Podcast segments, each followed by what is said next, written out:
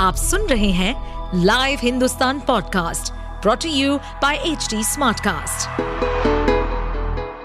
नमस्कार, आप सुन रहे हैं लखनऊ स्मार्ट न्यूज़ जहाँ आप हर रोज सुनेंगे अपने शहर लखनऊ से जुड़ी बड़ी खबरें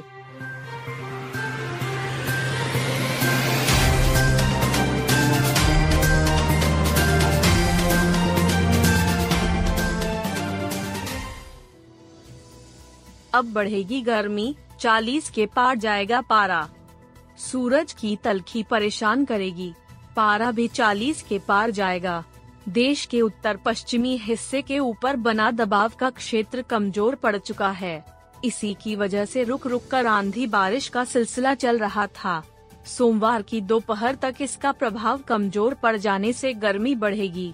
मौसम विभाग के अनुसार दिन और रात के तापमान में अब धीरे धीरे बढ़ोतरी होगी। अमौसी स्थित मौसम केंद्र के अनुसार पश्चिमी विक्षोभ मई से लेकर जून तक अपना प्रभाव दिखाते रहे। एक सिस्टम कमज़ोर पड़ता तक दूसरा प्रभावी हो जाता। फ़िलहाल इसी पश्चिमी विक्षोभ के असर से सोमवार को लखनऊ से लेकर सुल्तानपुर तक कई जगह आंधी आई। वरिष्ठ मौसम वैज्ञानिक अतुल कुमार सिंह के अनुसार ऐसा इसलिए हुआ क्योंकि मध्य क्षोभ मंडल से यह गुजर रहा था। अब पश्चिमी और मध्य उत्तर प्रदेश से यह गुजर चुका है। शुष्क और गर्म पछुआ हवा तेज होगी जो तापमान बढ़ाएगी। हाल फ़िलहाल और कोई पश्चिमी विक्षोभ उभरता नहीं दिख रहा है। ऐसे में अब गर्मी का असर दिखेगा। कुछ स्थानों पर लू भी चलेगी। एलयू के 1546 छात्रों को नहीं मिल सकी स्कॉलरशिप। लखनऊ विश्वविद्यालय के 1546 छात्रों को समाज कल्याण विभाग की ओर से छात्रवृत्ति नहीं मिली। इसमें सबसे अधिक छात्र मैनेजमेंट डिपार्टमेंट के हैं। इनकी सालाना फ़ीस एक लाख रुपए से अधिक है। एलयू में कुलपति प्रोफेसर आलोक कुमार राय ने छात्र कल्याण में तीन छात्रवृत्ति योजनाओं की शुरुआत की थी। इसमें कर्मयोगी, शोध मेधा और छात्र कल्याण छात्रवृत्ति शामिल है। हालाँकि इस वर्ष शोध मेधा स्कॉलरशिप के लिए तेईस विद्यार्थियों का चयन कर लिया गया है। इसके तहत चयनितों को पीएचडी पूरा करने तक पाँच हज़ार रूपए प्रतिमाह दिया जाएगा। इससे अब जिन छात्रों को स्कॉलरशिप नहीं मिल सकी है, उन्हें कर्मयोगी और छात्र कल्याण छात्रवृत्ति से आस है। इन दोनों छात्र योजनाओं में 50 विद्यार्थियों का चयन कर पंद्रह हज़ार रूपए प्रतिमाह दिया जाता है। एलयू से छात्रवृत्ति के लिए लगभग दस हज़ार फॉर्म भरे गए थे। इसमें एलयू प्रशासन द्वारा 8,280 फॉर्म वेरीफाई करके आगे फॉरवर्ड किए गए। माइक्रो प्लास्टिक के कारण मछलियों की कम हो रही प्रजनन क्षमता। गंगा नदी प्लास्टिक प्रदूषण की चपेट में है। गंगा की मछलियों में माइक्रो प्लास्टिक मिल रहा है। प्लास्टिक के यह कण इतने छोटे हैं कि आप खुली आँखों से इसे देख भी नहीं सकते। गंगा में माइक्रोप्लास्टिक्स की मौजूदगी जलीय जीवों के लिए खतरा बन गई है। मछलियाँ इस पानी में घुले हुए रंग बिरंगे माइक्रोप्लास्टिक्स को खाना समझकर खा लेती हैं। इस माइक्रोप्लास्टिक में कई तरह के जहरीले केमिकल होते हैं। इस कारण मछलियों का स्वास्थ्य खराब हो रहा है। प्रजनन क्षमता कम हो रही है। प्रदूषण के कारण मछलियों में बायोकेमिकल ऑक्सीजन डिमांड अधिक हो रही है। तेलीबाग स्थित राष्ट्रीय मत्स्य आनुवंशिक संसाधन ब्यूरो में आयोजित कार्यक्रम में यह जानकारी दी गई। पर्यावरण पर माइक्रो प्लास्टिक प्रदूषण के प्रभाव विषय पर व्याख्यान में आई सी आर सिफरी बैरकपुर के वरिष्ठ वैज्ञानिक डॉक्टर ध्रुव ज्योति सरकार इस पर बताया।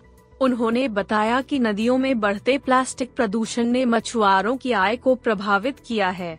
कभी कभी तो मछलियों की तुलना में जाल में उन्हें प्लास्टिक अधिक मिल रहा है।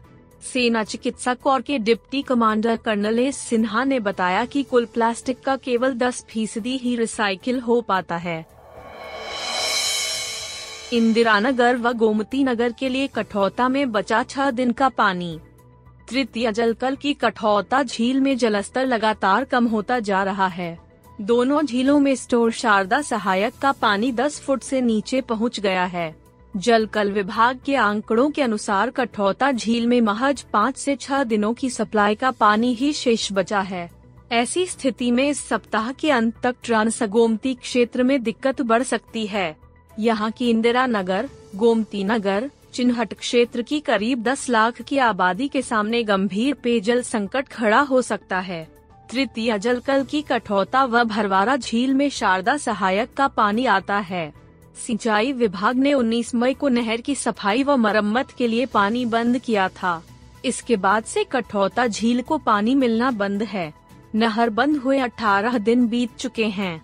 जल कल विभाग के मुताबिक कठौता की दोनों झील में 22 दिनों तक सप्लाई का पानी स्टोर रहता है।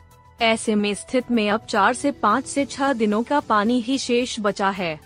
जलकल विभाग ने इंदिरा नगर व गोमती नगर की टंकियों को पानी सप्लाई के समय में चार से पाँच घंटे तक की कटौती कर रहा है। पहले सुबह शाम मिलाकर चौदह से पंद्रह घंटे कठौता से पानी सप्लाई दी जाती थी। अब दस घंटे ही पानी दिया जा रहा है। नालकूपों के सहारे पानी की टंकियों को भरा जा रहा है। अब आने वाले पाँच छह दिनों में नहर से पानी नहीं मिला तो 10 लाख की आबादी को पानी के गंभीर संकट का सामना करना पड़ेगा। परंपरा और नफासत को समेटे होगा अवध का पहला ऑनलाइन म्यूज़ियम। डिजिटल दुनिया में अवध को दर्शाते पहले ऑनलाइन म्यूज़ियम की नींव पड़ गई है। संस्कृति और परंपरा से रूबरू कराने वाली संस्था संत कदा लखनऊ ने इस पहले ऑनलाइन म्यूज़ियम का निर्माण शुरू कर दिया है। पहली बार ऐसा होगा कि एक ही वेबसाइट पर ऑनलाइन म्यूज़ियम बनेगा। इसमें इतिहास, कहानी, परंपरा, ऑडियो, वीडियो और फ़ोटो के साथ ही अभिलेख के माध्यम से दर्शाई जाएगी। अवध का इतिहास सिर्फ़ पुरानी इमारतों में नहीं बसा है, यहाँ की गलियों, पहनावे और रहन सहन में भी अवध का इतिहास बसता है। इन्हीं सब चीज़ों के अभिलेख तैयार कर ऑनलाइन म्यूज़ियम का निर्माण किया जाएगा। तस्वीरें में अवध की कहानी और वीडियो में इतिहास को डिजिटल दुनिया में उतारा जा रहा है। संत कदा लखनऊ संस्थापिका माधवी कुकरेजा ने यह जानकारी दी। कहा कि निश्चित रूप से अवध पर आधारित ये पहला ऑनलाइन म्यूज़ियम है। ऑनलाइन म्यूज़ियम में सिर्फ़ लखनऊ की इमारतें नहीं होंगी, बल्कि नवाबों की रिहाइश भी दर्शाई जाएगी।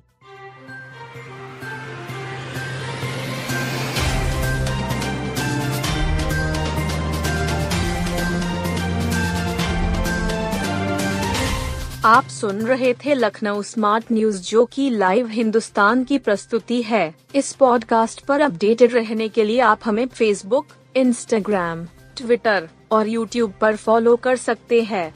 हमारा हैंडल है at the rate H T ऐसे और पॉडकास्ट सुनने के लिए log on to W W W dot H T smartcast dot com